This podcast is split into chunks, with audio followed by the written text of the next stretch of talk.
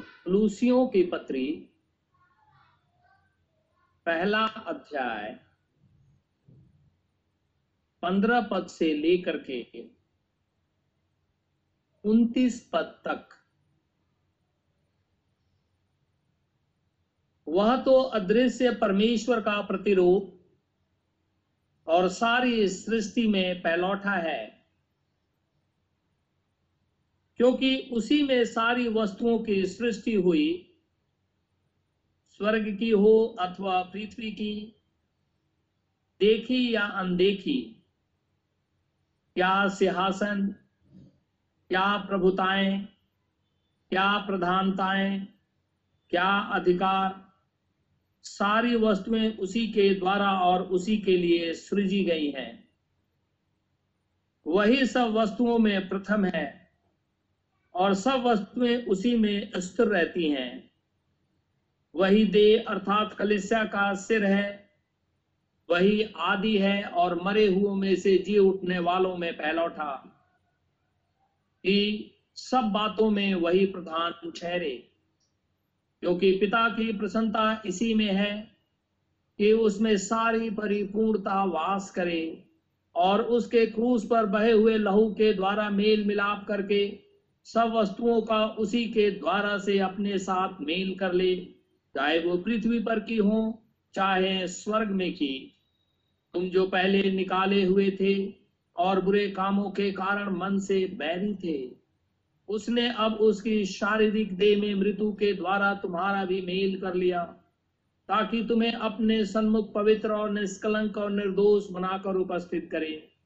यदि तुम विश्वास के नींव पर दृढ़ बने रहो और उस समाचार की आशा को जिसे तुमने सुना है ना छोड़ो, जिसका प्रचार आकाश के नीचे की सारी सृष्टि में किया गया और जिसका मैं पौलुस सेवक बना। अब मैं उन दुखों के कारण आनंद करता हूँ, जो तुम्हारे लिए उठाता हूँ, और मसीह के कलेशों की घटी, उसकी देह के लिए, अर्थात कलेसिया के लिए अपने शरीर में पूरी करता हूँ। जिसका मैं परमेश्वर के उस प्रबंध के अनुसार सेवक बना, जो तुम्हारे लिए मुझे सौंपा गया, ताकि मैं परमेश्वर के वचन को पूरा पूरा प्रचार करूँ। अर्थात उस भेद को जो समय और पीढ़ियों से गुप्त रहा, परंतु अब उसके उन पवित्र लोगों पे प्रकट हुआ है, जिन पर परमेश्वर ने प्रकट करना चाहा, कि उन्हें ज्ञात हो कि अन्य जातियों में उस भेद की महिमा का मूल्य क्या है। और वो ये है कि मसीह जो महिमा की आशा है तुम में रहता है, जिसका प्रचार करके हम हर एक मनुष्य को चेतावनी देते हैं और सारे ज्ञान से हर एक मनुष्य को सिखाते हैं कि हम हर एक व्यक्ति को मसीह में सिद्ध करके उपस्थित करें। इसी के लिए मैं उसकी उस शक्ति के अनुसार जो मुझमें सामर्थ्य के साथ प्रभाव डालती है तन मन लगाकर परिश्रम करता हूँ। परमेश्वर के इस वचन के पढ़े और सुने जाने पर आशीष हो। आमिन।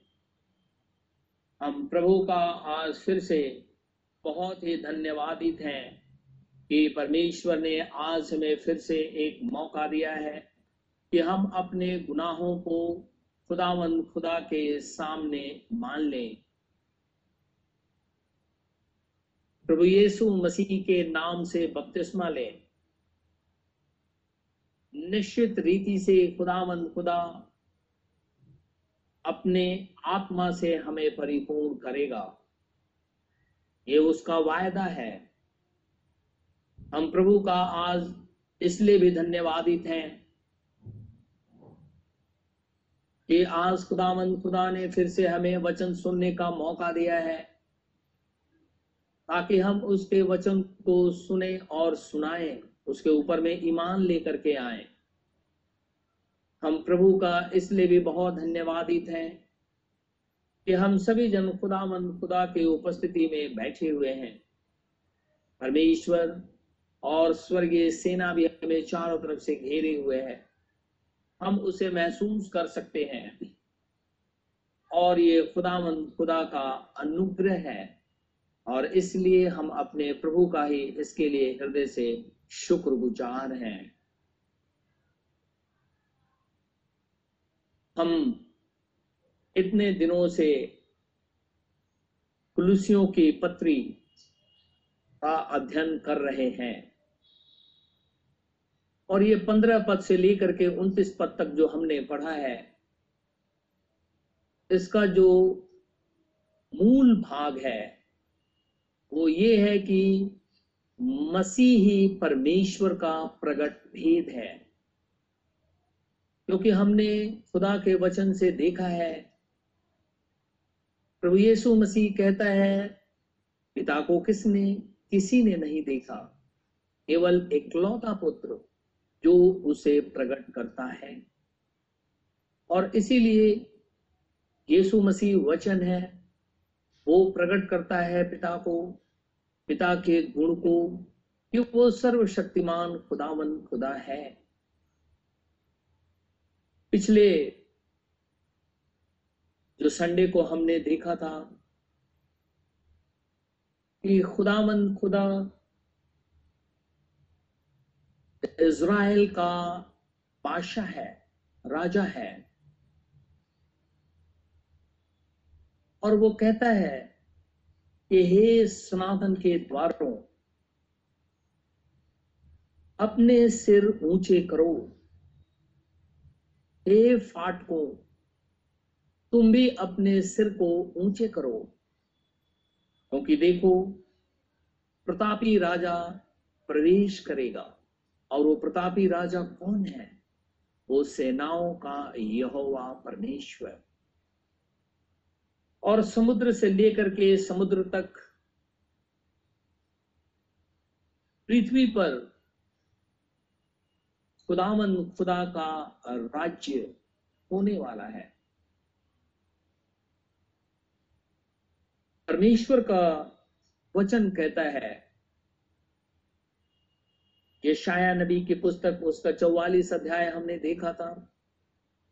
फ़र्स्ट क्रॉनिकल उन्तीस ये हमने देखा आनियल नबी की पुस्तक उसका दूसरा अध्याय, जकरिया नबी की पुस्तक चौदह अध्याय, और भजन संहिता साम 72 में भी हमने देखा, और 24 कि सर्वशक्तिमान प्रभु परमेश्वर कहता है, मैं ही राजा हूँ। इसलिए हर द्वार अपने आप को ऊँचा कर ले क्योंकि खुदा आ रहा है। तो वही खुदामन खुदा जब कहता है कि मैं किंग हूँ तो जब इज़राइली कनान देश के अंदर में आ गए, परमेश्वर के प्रतिज्ञा किए हुए देश के अंदर में आ गए तो एक दिन सारे इज़राइली इकट्ठे हुए शैमुएल के पास में और शैमुएल से आकर के कहने लगे तू हमारे लिए एक राजा को नियुक्त कर दे। पृथ्वी पर जितने राजा हैं, उन्हीं की रीति के अनुसार में हमारे लिए भी एक राजा दे। शामुएल ये बात खुदावन खुदा को कह दिया। शामुल कहने लगा कि, हे इजराइलियों, सुनो। मैंने परमेश्वर के नाम से तुम्हारा न्याय किया लेकिन कभी भी तुमसे कुछ भी मैंने लिया नहीं। फिर भी तुम लोग ऐसा क्यों कहते हो? उन्होंने इजरायली कहने लगे, नहीं नहीं, हमारे लिए एक राजा चाहिए। और ये बात खुदा के पास जब शामुएल ने कही तो परमेश्वर कहने लगा कि, हे शामुएल, उन्होंने मुझे नहीं, तुझे नहीं, उन्होंने मुझे राजा मानने से इनकार कर दिया है। इज़राइल ने खुदामन खुदा को राजा मानने से इनकार कर दिया। और वही इटर्नल स्पिरिट जब देहधारी होकर के पृथ्वी के ऊपर में आया, यीशु मसीह के रूप में तो यहुना के इंजील में हमने देखा था कि जब उसे आइफा अन्ना हेरोदेस, पिलातुस के दरबार में पेश किया गया। उसके ऊपर में दोष लगाया गया। उसके ऊपर में थूका गया। उसके ऊपर में लोगों ने थप्पड़ मारे। आँखों पे पट्टी बाँध करके पीटने लगे और कहने लगे कि अगर तू प्रॉफिट है तो बता कि तुझे किसने मारा।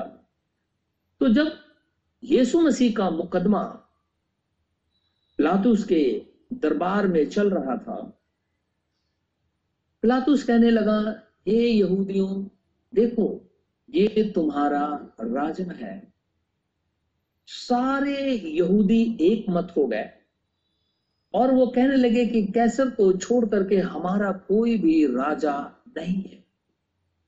शामिल के समय में भी इज़राइल ने ऐसा ही कहा था और वही इटर्नल स्पिरिट जब इस कर्टन जो शरीर है, उसमें होकर के आया। फिर से इज़राइल ने उसे राजा मानने से इनकार कर दिया। और जब राजा मानने से इनकार कर दिया तो वो चिल्ला चिल्ला करके कहने लगे कि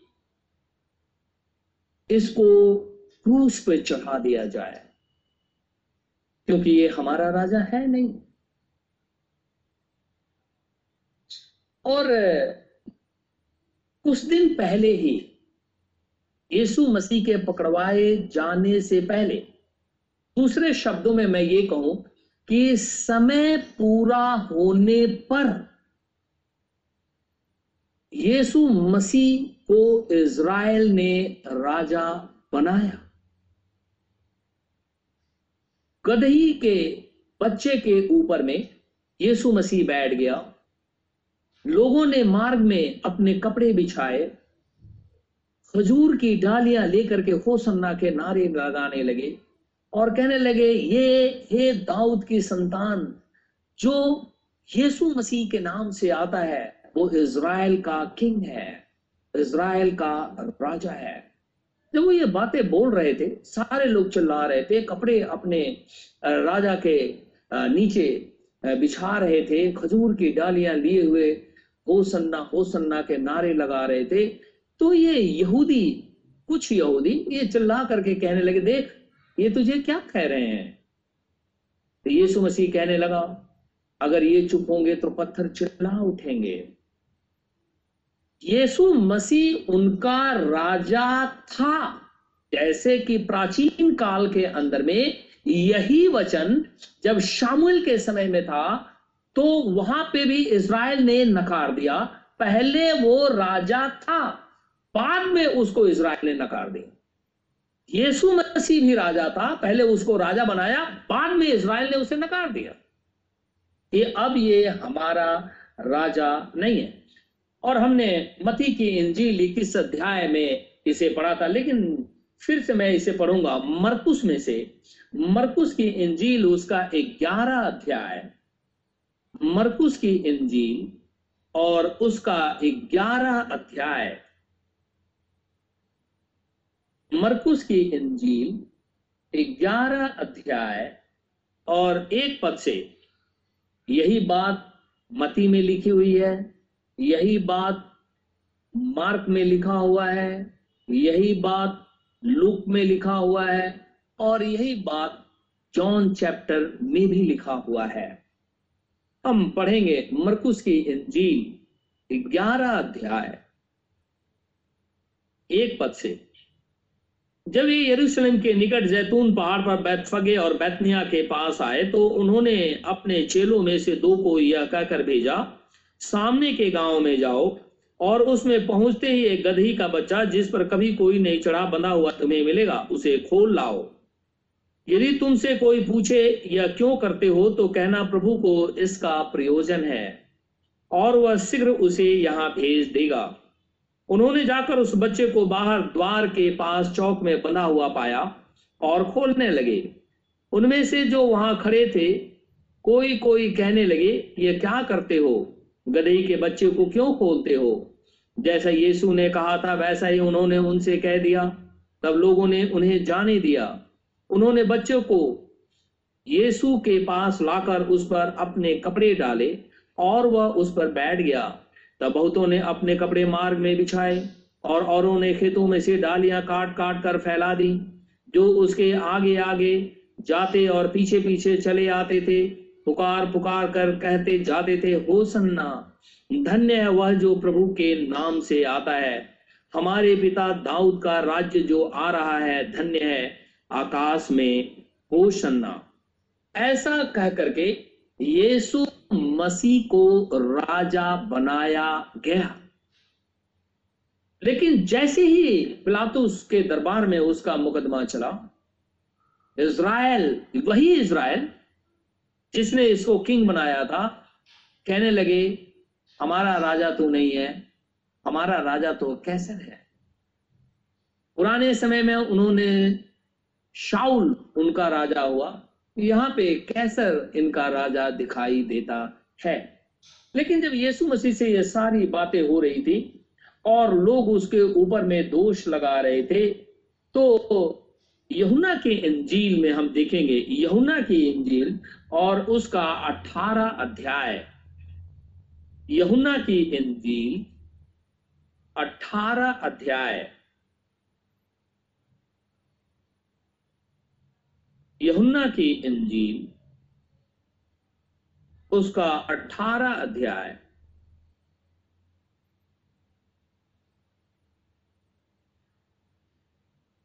थर्टी थ्री वर्ष से हम पढ़ेंगे। यीशु मसीह को राजा बनाने के बाद में इसराइली पकड़ करके, पिलातुस के दरबार में लेकर के आए हैं।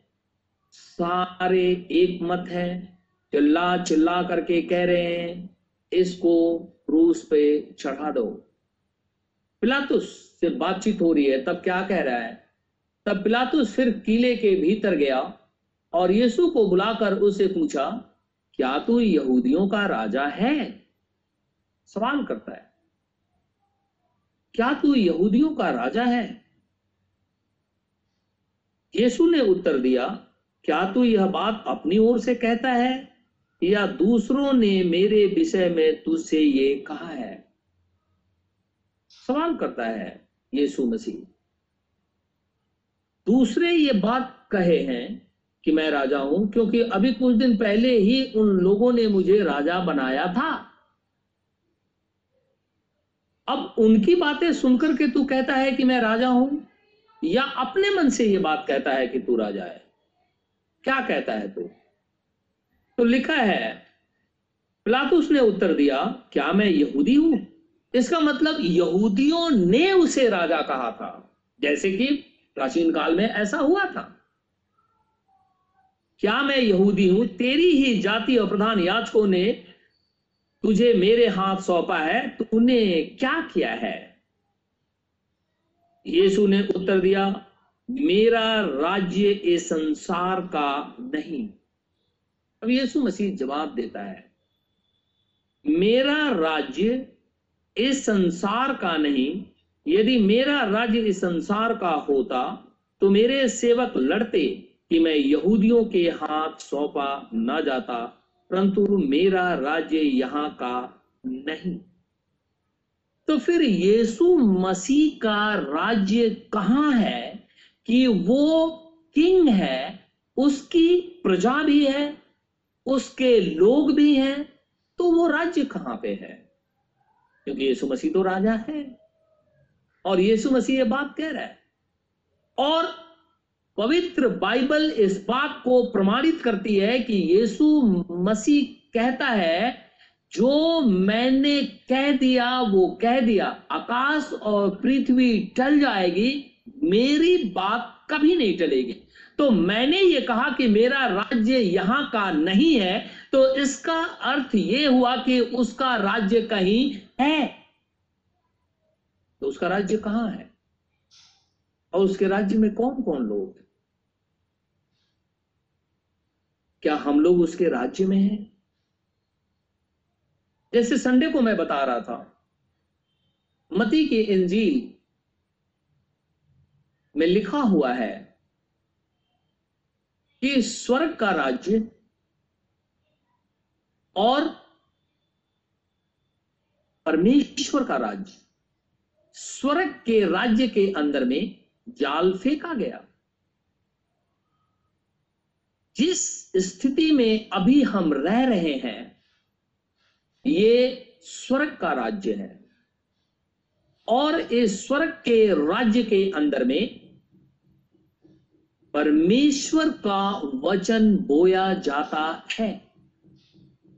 और जो मनुष्य परमेश्वर के वचन को सुन करके ग्रहण कर लेता है और ग्रहण करने के बाद में वो पश्चाताप करता है और पश्चाताप करके परमेश्वर की आज्ञा का पालन करके यीशु मसीह के नाम में बपतिस्मा लेता है और उसका बाद में बैप्टिज्म ऑफ़ होली घोस्ट होता है। चाहे उस समय हो जाए या कुछ समय के बाद हो जाए, ये खुदा जानता है।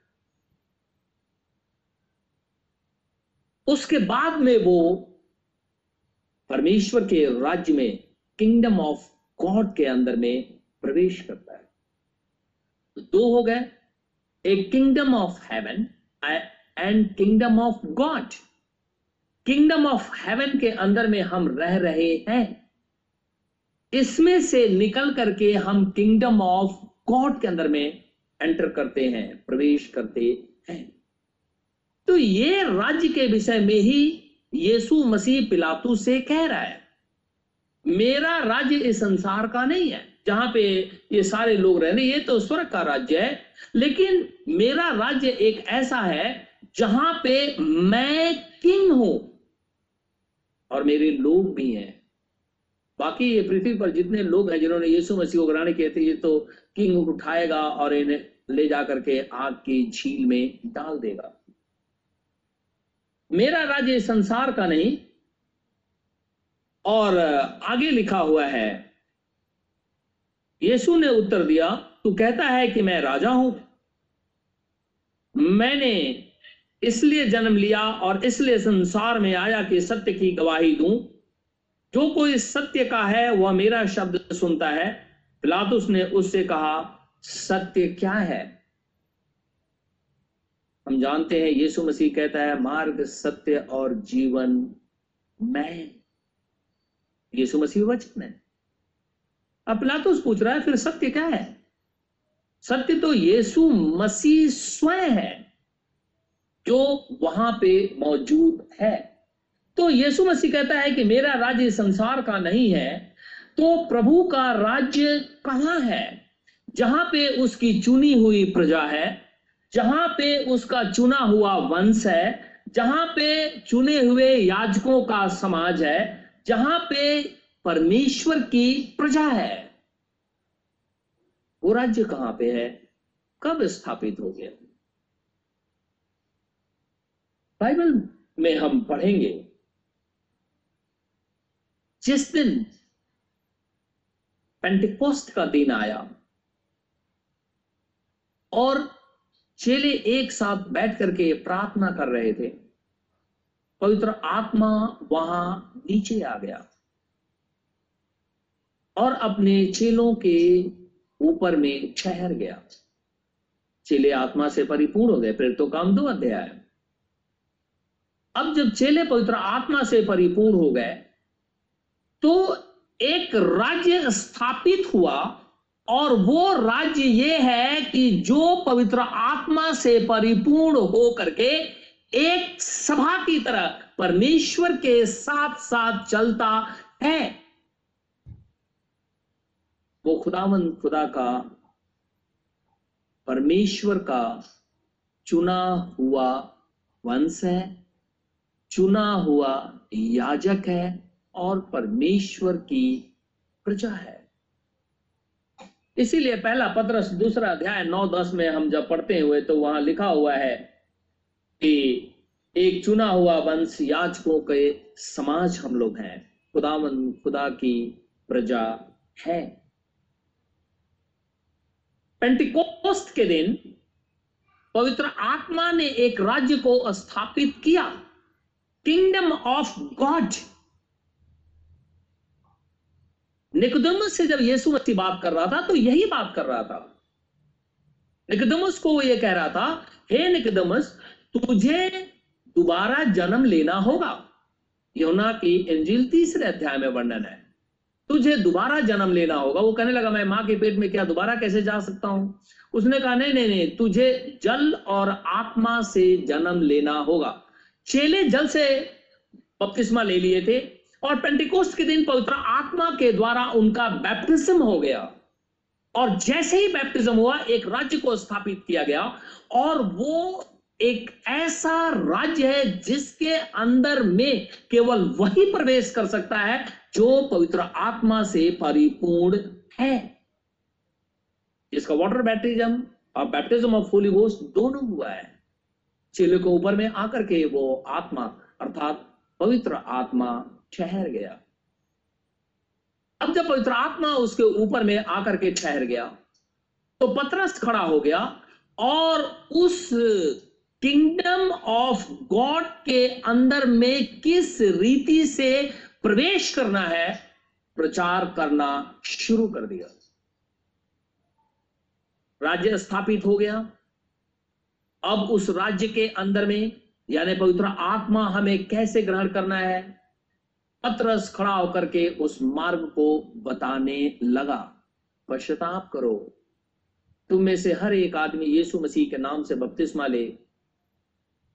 तब तुम पवित्र आत्मा पाओगे और यह प्रतिज्ञा तुम, तुम्हारे बाल बच्चों और दूर दूर देश के लोगों के लिए भी है, जिनको खुदामन खुदा अपने पास बुलाएगा। फिर तो काम दो अध्याय में, जरा पढ़ूँगा। प्रेरितों के काम, उसका दूसरा अध्याय। सबसे पहले मैं पढ़ूँगा एक पद से लेकर के चार पद तक।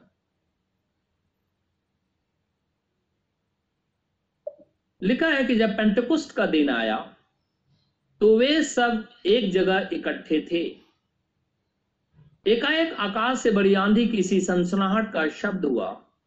और उसे सारा घर जहाँ वे बैठे थे गूंज गया, और उन्हें आग की सी जीवें फटती हुई दिखाई दी, और उनमें से हर एक पे आ ठहरे। वे सब पवित्र आत्मा से भर गए, और जिस प्रकार आत्मा ने उन्हें बोलने की सामर्थ्य वे अन्य ने भाषा बोलने लगे। यहाँ पे हमें फायर दिखाई देता है। हमने पिलर ऑफ़ क्लाउड के विषय में पिछले दिनों काफ़ी बातचीत किया थे। यहाँ पे pillar of fire pillar of fire परमेश्वर नहीं है। पिलर ऑफ़ फायर में से होकर के अनंत आत्मा अपने आप को प्रकट करता है। जिस रीति से उसने बादल के खंबे में से होकर के अपने आप को प्रकट किया था, करता है। और उसी बादल के खंबे में से होकर के वो अपनी दुल्हन को भी लेकर के जाएगा। क्योंकि वो बादल ओढ़े हुए आ रहा है और हम खुदा से हवा में मिलेंगे। तो तावन खुदा अपने आप को पेंटिकोस्ट के दिन पृथ्वी पर लेकर के आया। और वो आग के रूप में, यानी आग में से होकर के अपने आप को प्रकट किया। लोगों को आग दिखाई दी थी एलिया के समय में हमने देखा था कि जब इज़राइल बाल देवता की उपासना में डूब गया था, अहाब राजा के समय में। और इजबेल जो रानी थी, वो इज़राइल को मूर्ति पूजा के अंदर में झोंक दिया था। तब एलिया एक तरफ़, बाल के नबी एक तरफ़, और वहाँ पे वेदी बनाई गई। पहले मौका बाल के लोगों को दिया गया। और शर्त ये थी कि आकाश से आग बुला करके जो इस वेदी पे जो भी होम बलि चढ़ाया गया है, उसे जला दे, वही परमेश्वर होगा। सुबह से लेकर के शाम तक बाल के नबी चिल्लाते रहे ए बाल हमारी सुन। और ऐसा करके वो अपने देवता को पुकारते रहे। लेकिन उनका बाल प्रकट नहीं हुआ। क्योंकि वहाँ पे खुदामंद खुदा मौजूद था। प्रमाणित ये करना था कौन परमेश्वर है। इसलिए लुसीफर की कोई भी चाल वहाँ सफल नहीं हुई। अंत में एलिया को मौका दिया गया। एलिया ने बारह पत्थर उठाए वेदी बनाई वेदी पे होम बलि परमेश्वर के नाम से चढ़ाया। चारों तरफ़ उस पर पानी डाल दिया गया। और वो घुटने टेक करके कहने लगा, हे अब्राहम, इसहाक और याकूब के खुदा मन खुदा, मेरी प्रार्थना सुन। अपने आप को प्रमाणित कर कि तू ही प्रभु है और तू ही परमेश्वर है। और जैसे ही उसने प्रार्थना किया वैसे ही स्वर्ग से आग नीचे प्रकट हुई और जाकर के उस वेदी के ऊपर में गई और सब कुछ जला करके राख कर दिया। वही खुदामंद खुदा पेंटिकोस्ट के दिन जब राज्य को स्थापित करना था और अपने झेलों के ऊपर में प्रकट होना था ताकि वो मार्ग बताए कि यीशु मसीह ही सत्य है। आग के रूप में प्रकट हो गया। आग में से होकर के अपने आप को लेकर के आया। इज़राइल को बहुत बार आग के रूप में दिखाई दिया। यहाँ न्यू टेस्टमेंट के अंदर में हमें दिखाई देता है। और यहुन्ना ने इसी की प्रतिज्ञा की है कि मैंने तो तुम्हें पानी से बपतिस्मा दिया, लेकिन मेरे बाद जो आने वाला है, वो तुझे आग से बपतिस्मा देगा। और हम उसके अंदर में पाए जाते हैं। अगर हमने अपने पापों से पश्चाताप कर लिया है तो परमेश्वर अपने वायदे में पक्का है, क्योंकि वही अब्राहम, इसहाक और याकूब का खुदामन खुदा यीशु मसीह में होकर के अपने आप को प्रकट करता है। और आज भी सारी इंप्योरिटी को कंज्यूम कर जाता है। शैतान का कुछ भी नहीं चलता उसके सामने, क्योंकि पवित्र आत्मा जो कि अद्वैत और जीवित परमेश्वर है। जब अपने आप को प्रकट करता है, लुसीफर भाग खड़ा होता है। एक वर्ष मैं निकालूँगा बाइबल से।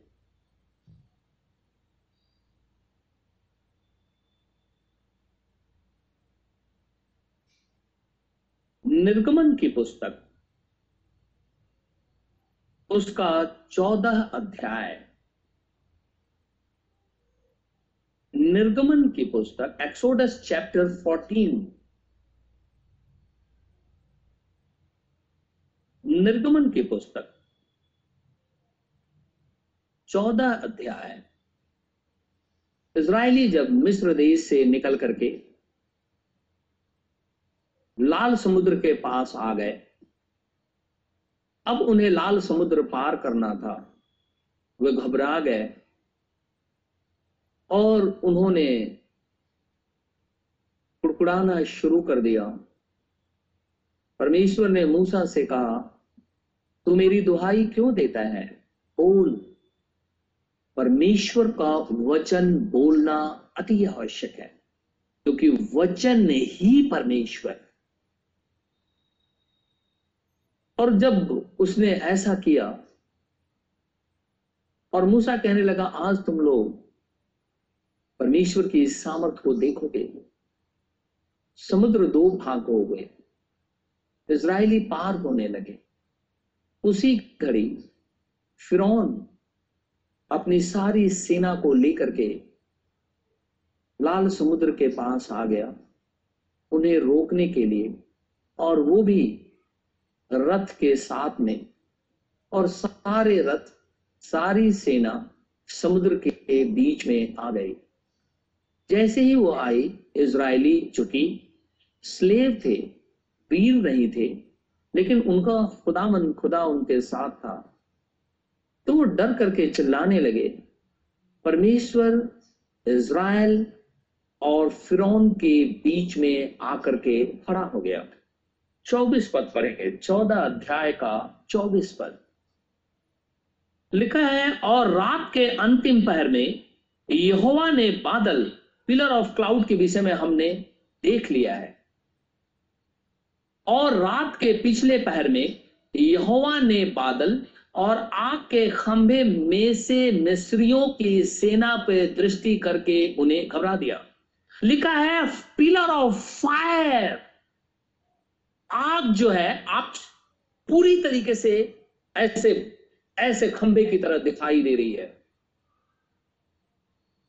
जैसे ही मिस्रियों ने देखा, भाग खड़े हुए, कहने लगे, निकल करके भागो। इनकी तरफ़ से खुदामंद खुदा युद्ध कर रहा है। ये वही आग पेंटिकोस्ट के दिन आई हुई थी। ये वही आग एलिया के समय में आई हुई ये वही आग आज भी हमारे अंदर में आ जाती है, जब हम अपने गुनाहों से पश्चाताप कर लेते हैं। क्योंकि ये खुदा का वायदा है। जॉन बैप्टिस्ट जो प्रॉफिट है, उसने ये कहा था, मेरे बाद जो आने वाला है वो तुझे आँख से बपतिस्मा देगा। लेकिन आज लोग जानते ही नहीं कि वाटर बैप्टिज्म के बाद में बैप्टिज्म ऑफ़ होली घोस्ट भी होता है। बाइबल इस बात को प्रमाणित करती पवित्रात्मा का बपतिस्मा होना अति आवश्यक है। हम आगे देखेंगे। इसी का बीस अध्याय। बीस से पहले हम उन्नीस पढ़ते हैं। एक्सोडस चैप्टर नाइनटीन परमेश्वर इज़राइलियों से कहने लगा, हे मूसा, सारे इज़राइल को सीने पर्वत पर बुला करके ले आ। सीने पर्वत के चारों तरफ़ बाड़ा बाँध दे। कोई पशु कोई इज़राइली उस पहाड़ को ना छुए, क्योंकि परमेश्वर वहाँ प्रकट होने वाला है। और खुदा ने कहा था, उनको शुद्ध करना, और वो शुद्ध होकर के ही यहाँ आएँगे और मुझे देखेंगे। और लिखा हुआ है कि जब तीसरा दिन आया, सोलह पद से मैं पढ़ता हूँ। लिखा है, जब तीसरा दिन आया, तब भोर होते ही बादल गरजने और बिजली चमकने लगी। और पर्वत पर काली घटा छा गई। फिर नरसिंह का बड़ा भारी शब्द हुआ और छावनी में जितने लोग थे, सब काँप उठे। तब मूसा लोगों को परमेश्वर से भेंट करने के लिए छावनी से निकाल ले गया और वे पर्वत के नीचे खड़े हुए। और यहोवा जो आग में होकर सीने पर्वत पे उतरा था, आग में से होकर के। ऐसा नहीं कि हम फायर की वर्शिप करने लगे। कभी भी ऐसा ना करें। परमेश्वर अपने आप को आग में से होकर के प्रकट किया, क्योंकि परमेश्वर को कोई देख नहीं सकता है।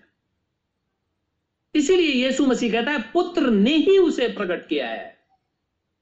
मूसा ने कहा, था, मैं तुझे देखना चाहता हूँ। परमेश्वर ने कहा, तू मुझे देख करके जीवित नहीं रह सकता है। तू मुझे पीछे से देख सकता है, और वो भी मैं तेरे ऊपर हाथ रखूँगा तब। लेकिन वही इटर्नल स्पिरिट जब अपने आप को कठिन, अर्थात जीसस क्राइस्ट में से लेकर के आता है, तब हम उसे देख सकते हैं। यीशु मसीह में। यहाँ लिखा है, और यहोवा जो आग में से होकर सीधे पर्वत पे उतरा था, इस कारण समस्त पर्वत धुएँ से भर गया, और उसका धुआँ फट्टे का सा उठ रहा था और समस्त पर्वत बहुत काँप रहा था, ऐसे हिल रहा था। क्योंकि परमेश्वर वहाँ उतरा हुआ था। वही खुदा आज हमारे अंदर में भी उतरता है। लेकिन हम अपने दरवाजे को बंद कर देते हैं। हम अपने दरवाजे को खोलते नहीं है। यीशु मसीह दरवाज़ा खटखटाता रहता है। दरवाज़ा खोलो, मैं भीतर आना चाहता हूँ। लेकिन मनुष्य अपने दिल के दरवाजे को बंद किए हुए है। नहीं, बाहर ही बाहर ठीक है। हम चर्च जाते हैं, जाते रहेंगे, लेकिन घर में हम तुझे नहीं बुलाएँगे, क्योंकि यीशु मसीह जैसे ही हमारे शरीर के अंदर में, हमारी आत्मा के अंदर में आता है, सारी बुरी आदतें, सारे बुरे काम अपने आप छट जाते हैं। कुछ भी हमारे अंदर में नहीं रह सकते, क्योंकि आप परमेश्वर के निवास स्थान हम हो गए हैं। इसी की प्रतिज्ञा हमारे लिए की गई है। यही पेंटिकोस्ट के दिन आया खुदा ऐसे ही उतरा था वहाँ पे। और जैसे उतरा, एक राज्य की स्थापना हुई और पत्रस खड़ा हुआ और उस राज्य में कैसे प्रवेश करना है बताना शुरू कर दिया। आप क्या करेंगे? तो आप परमेश्वर के किंगडम ऑफ़ गॉड के अंदर में प्रवेश कर जाएँगे।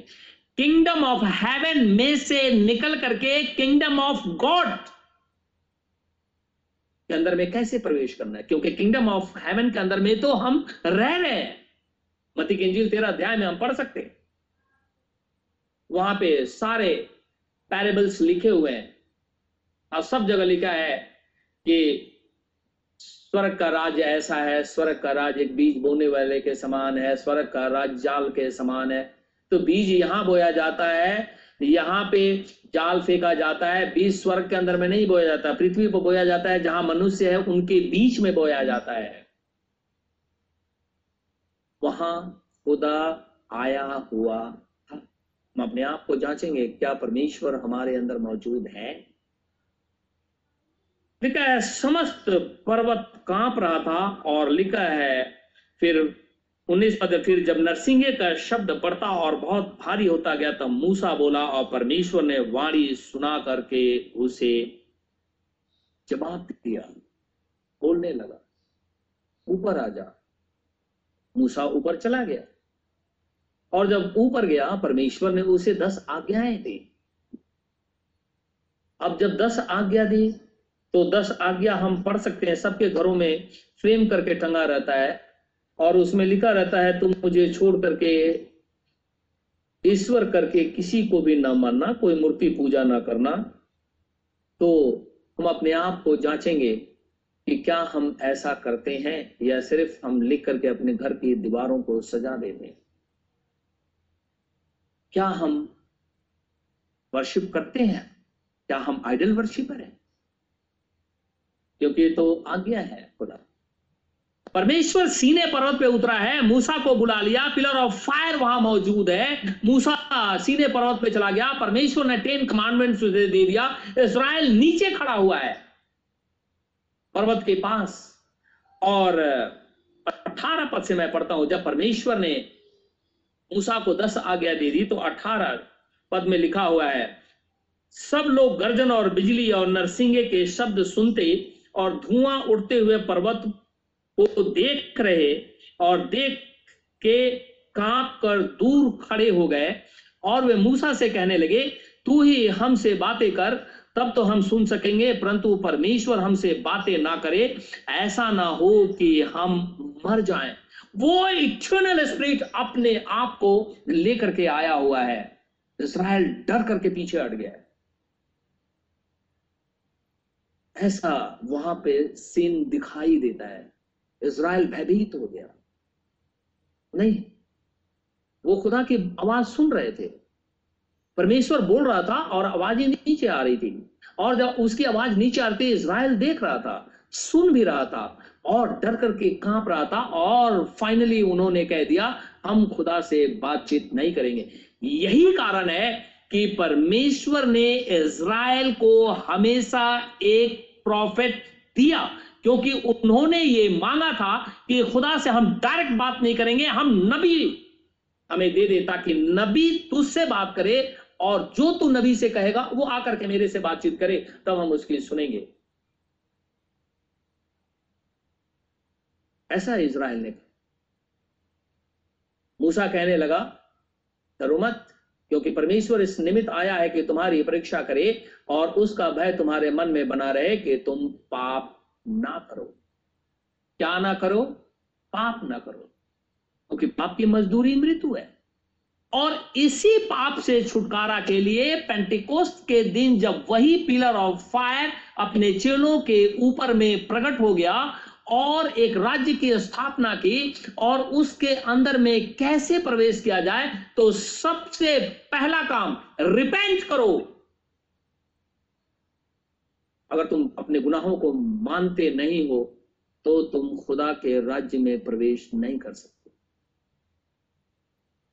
चाहे हम कितना भी दान दे दें, चाहे हम कितने भी भले काम कर दें, हम खुदा के राज्य में प्रवेश तब तक नहीं करेंगे जब तक कि हम अपने पापों से पश्चाताप न कर लें, यीशु मसीह के नाम से बपतिस्मा ना ले लें, और बैप्टिज्म ऑफ़ होली स्प्रीट यानी पवित्र आत्मा का बपतिस्मा हम ग्रहण ना कर लें, तब तक हम परमेश्वर के राज्य में प्रवेश नहीं कर सकते। परमेश्वर इसलिए प्रकट हुआ था कि पाप ना करो। निकालेंगे लैब व्यवस्था की पुस्तक, इससे ठीक आगे। लैब व्यवस्था की पुस्तक, उसका नौ अध्याय। लैब व्यवस्था की पुस्तक लेवेक्टिकस चैप्टर नाइन यहाँ पे घटना का एक बयान है। हारून, इज़राइल के पापों के लिए अपने पाप के लिए, अपने बच्चों के पाप के लिए होम बलि चढ़ाता है, पाप बलि चढ़ाता है। और जब वो पाप बलि चढ़ा करके इसराइल के लिए, अपने लिए, जब वो नीचे उतर करके आता है, क्योंकि वेदी पे चढ़ाया जाता था होम बलि या पाप बलि या मेल बलि या अन बलि तो जब वहाँ चढ़ा करके ये मूसा दूर था, क्योंकि मूसा जो है हाई प्रिस्ट नहीं है, इसलिए वो दूर खड़ा है। हारून हाई प्रिस्ट है, इसलिए उसको राइट है कि वो जा करके पाप बलि चढ़ाए। हमेशा हम इस बात का ध्यान रखेंगे। मूसा प्रॉफिट है, लेकिन उसके पास ये राइट नहीं है कि वो हाई प्रिस्ट है, इसलिए हाई प्रिस्ट के काम को करे। वो ऐसा नहीं करेगा। वो प्रॉफिट है, लेकिन हाई प्रिस्ट खुदा ने हारून को ठहराया। तो हारून जब ये बलि चढ़ा करके नीचे आया तो मैं पढ़ूँगा ट्वेंटी फोर वर्ष चौबीस पद। लिखा है, और यहोवा के सामने से आग निकली। परमेश्वर के सामने से आग निकली, और चर्बी सहित होम बलि को वेदी पर भस्म कर दिया इसे देखकर जनता ने जय जयकार का नारा लगाया और अपने अपने मुँह के बल गिर करके दंडवत किया।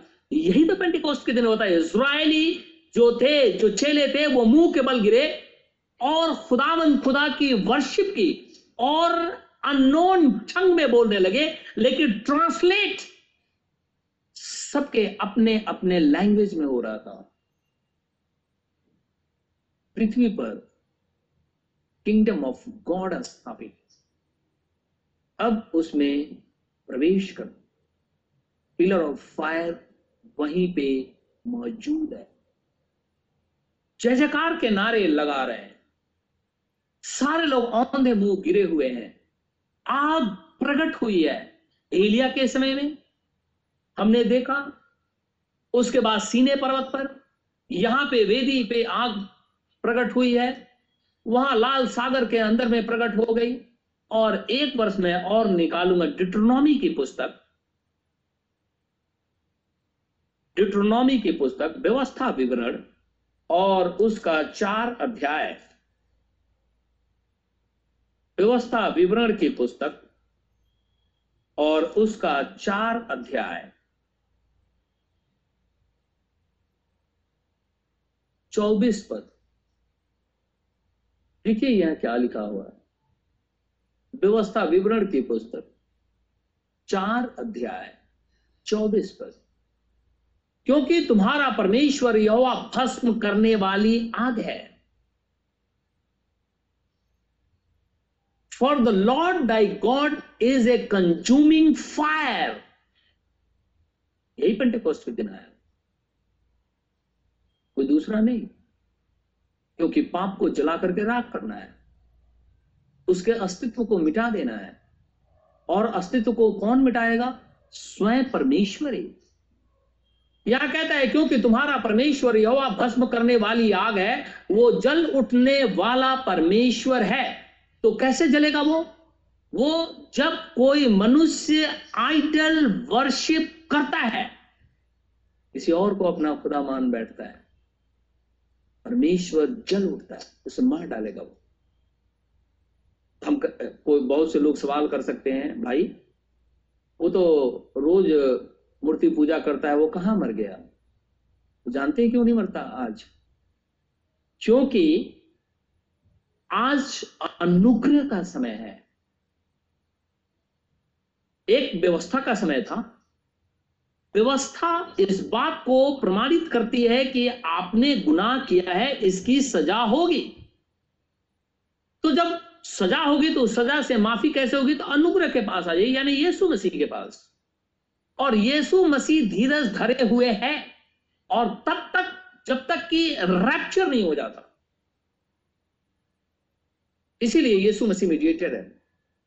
लेकिन जैसे ही रैप्चर हो जाता है मर्सी थ्रोन से वो ब्लड जो है, वो बाहर की तरफ़ आ जाता है इसराइल के पास चला जाता है। तो आज हम ऐसे समय में रह रहे हैं, जो अनुग्रह का समय कहलाता है। इसीलिए कोई मनुष्य अगर मूर्ति पूजा भी करता है, परमेश्वर धीरज धर करके ठहरे रहता है कि ये अपने गुनाहों से पश्चाताप कर लेगा। लेकिन अगर वो पश्चाताप नहीं करता है और उसी में मर जाता है तो निश्चित रीति से नरक का दरवाज़ा खुला हुआ है, वो आसानी से उसमें जा सकता है। उसे कोई भी नहीं रोके। ये वही खुदा है जो अदन की बारी में बोला था, हे आदम तो फल खाएगा तो मर जाएगा। वो मर गया। ये वही परमेश्वर है जो ये कहता है, मैं भस्म करने वाली आग हूँ। यही पेंटिकोस्ट भी दिन आया था। अब हम चलेंगे प्रेरितों काम, दूसरा अध्याय। प्रेरितों के काम और उसका दूसरा अध्याय। अब यहाँ पिलर ऑफ़ फायर प्रकट हुआ है। और जब पिलर ऑफ़ फायर प्रकट हुआ है तो सैतीस पद बाकी हम अपने घरों में पढ़ लेंगे। हमारे सबके पास में बाइबल है। हम उसे पढ़ लेंगे। सैतीस पद। लिखा है, तब सुनने वालों के हृदय छिद गए, क्योंकि अब यहाँ एक राज्य की स्थापना हुई। पतरस खड़ा होकर के उनको बता रहा है, आपको उसके राज्य में कैसे प्रवेश करना है? तो कहता है, तब सुनने वालों के हृदय छिद गए और वे पतरस और शेष प्रेरितों से पूछने लगे, हे भाइयों, हम क्या करें? पतरस ने उनसे कहा, मन फिराओ और तुम में से हर एक अपने अपने पापों की क्षमा के लिए यीशु मसीह के नाम से बपतिस्मा ले तो तुम पवित्र आत्मा का दान पाओगे, क्योंकि यह प्रतिज्ञा तुम, तुम्हारी संतानों और उन सब दूर दूर के लोगों के लिए भी है, जिनको प्रभु हमारा परमेश्वर अपने पास बुलाएगा। उसने बहुत और बातों से भी गवाही दे देकर समझाया कि अपने आप को इस टेढ़ी जाति से बचाओ। अतः जिन्होंने उसका वचन ग्रहण किया, वचन कौन है? यीशु मसीह। यीशु मसीह देधारी होकर के इस पृथ्वी के ऊपर में आया था, क्योंकि वो वचन है, आदि में वचन था। वचन परमेश्वर के साथ था, वचन ही परमेश्वर है। तो जिसने यीशु मसीह को ग्रहण किया, उन्होंने बपतिस्मा लिया और उसी दिन तीन हज़ार मनुष्यों के लगभग उनमें मिल गए और वे प्रेरितों से शिक्षा पाने और संगति रखने, रोटी तोड़ने और प्रार्थना करने में लौलीन रहे। रहे वो, क्योंकि उन्होंने अपने पापों को यीशु मसीह के सामने मान लिया है। और जैसे ही वो मानते हैं, प्रभु यीशु मसीह उनके पाप माफ़ कर देते वही अनंत आत्मा जब उस समय राजा था, इज़राइल ने नकार दिया। उन्हें मनुष्यों में से राजा चाहिए। वही अनंत आत्मा जब यीशु मसीह में होकर के आया और यीशु मसीह इज़राइल का किंग हुआ, इन लोगों ने ही अपने कपड़े बिछाए, इन लोगों ने ही खजूर की डालियाँ काट करके चिल्लाते रहे हो सन्ना हो सन्ना जो दाऊद की संतान है, यीशु मसीह के नाम से आता है, परमेश्वर के नाम से आता है हो सन्ना चिल्लाने लगे। तब आगे चल करके इन्होंने ही नकार दिया, यीशु मसीह राजा नहीं है, हमारा राजा कैसर है। यीशु मसीह आके कहने लगा, हमारा राज्य इस पृथ्वी का नहीं है। हमारा राज्य अलग है तो उसका राज्य कौन सा अलग है? उसका राज्य है किंगडम ऑफ़ गॉड स्वर्ग का राज्य अब जाने की तैयारी है उस राज्य के अंदर में, क्योंकि उसके अंदर में कौन जाएगा? चुना हुआ वंश, चुनी हुई प्रजा, चुने हुए याचक चुने हुआ वंश। ये सारे लोग उस राज्य के अंदर में प्रवेश करेंगे। पिलातुस घबरा गया। जब आप पढ़ेंगे आगे तो लिखा है, उसने कह दिया, मैं परमेश्वर का पुत्र हूँ। पिलातुस डर गया। और डर करके तुरंत अंदर गया और अपना हाथ धोने लगा। उसकी स्त्री कहने लगी कि, ये धर्मी के हाथ, खून से अपने हाथ को छूना भी मत। वो कहने लगा कि, नहीं नहीं नहीं नहीं, मैं ऐसा नहीं करूँ ये वही खुदामन खुदा है जो राजाओं का राजा और प्रभुओं का प्रभु है। और वो हमारा प्रभु यीशु मसीह है। खुदा हम सबको आशीष और बरकत दे। हम अगले, हम दिनों में इसको आगे देखेंगे। प्रभु हम सबको आशीष दे। दुआ करेंगे। धन्यवाद मेरे परमेश्वर। धन्यवाद मेरे खुदावन खुदा। स्वर्ग और पृथ्वी के सृष्टि करता हमारे उद्धार करता प्रभु यीशु मसीह, तेरा धन्यवाद हो। क्योंकि तू ही राजाओं का राजा, प्रभुओं का प्रभु है। तू ही अनंत परमेश्वर है। तेरा धन्यवाद करते हैं कि तूने हमें जीवन दिया। हम तेरा धन्यवाद करते हैं कि तूने हमारे पापों को हमेशा के लिए मिटा दिया है। हे प्रभु, हमारे ऊपर रहम कर। मेरे जीवित खुदावन खुदा विनती और प्रार्थना करता हूँ। कोरोना फैला हुआ है। ऐसे समय में तेरे बेटे और तेरी बेटियाँ हॉस्पिटल के अंदर में काम करते हैं, कहीं और नौकरी करने जाते हैं, कहीं रोजी रोज़गार के लिए घर से बाहर निकलते हैं, अपने प्रियजनों से मिलने के लिए जाते हैं। बच्चे एग्ज़ाम देने या स्कूल में जाने लगे हैं। मैं चाहता हूँ ऐसे समय में तू हमारे चारों तरफ़ अग्नि में दूतों का पैरा डाल। ताकि कोरोना वायरस हमारे शरीर को छूने ना पाए। हे प्रभु, इस पृथ्वी पर कुछ भी अपने आप पैदा नहीं हो सकता है, जब तक कि तू ना चाहे। क्योंकि उस वायरस के अंदर में जीवन है। अगर वो जीवन है, तभी एक दूसरे में वो फैल जाता है। और जीवन तो प्रभु यीशु मसीह ही देता है। और ऐसा क्यों करके हुआ, ये बात तो बेहतर तरीके से जानता है। मैं केवल इतना जानता हूँ तो हमारा परमेश्वर है। हमें इससे बचा ले। मेरे जीवित खुदावन, खुदा इसराइल पे रहम कर, क्योंकि तो उनका समय आ रहा है। यरूशलेम की शांति के लिए दुआ माँगता हूँ, क्योंकि तू कहता है, यरूशलेम की शांति के लिए प्रार्थना करो। मेरे जीवित खुदाया मैं चाहता हूँ, तू उसकी सुधि दे। मेरे प्रभु, मेरे परमेश्वर, प्रार्थना करता हूँ। हमारे दिल्ली शहर, हमारे देश, परम संपूर्ण मानव जाति के लिए भी, जो जहाँ कहीं जिस हालत में भी पाए जाते तेरे विश्वासी जन, सबकी सुधी ले। मैं चाहता हूँ खुदावन, खुदा, अपना हाथ रोक, ताकि लोग मरने से बच जाए। मर्ज़ी तेरी पूरी।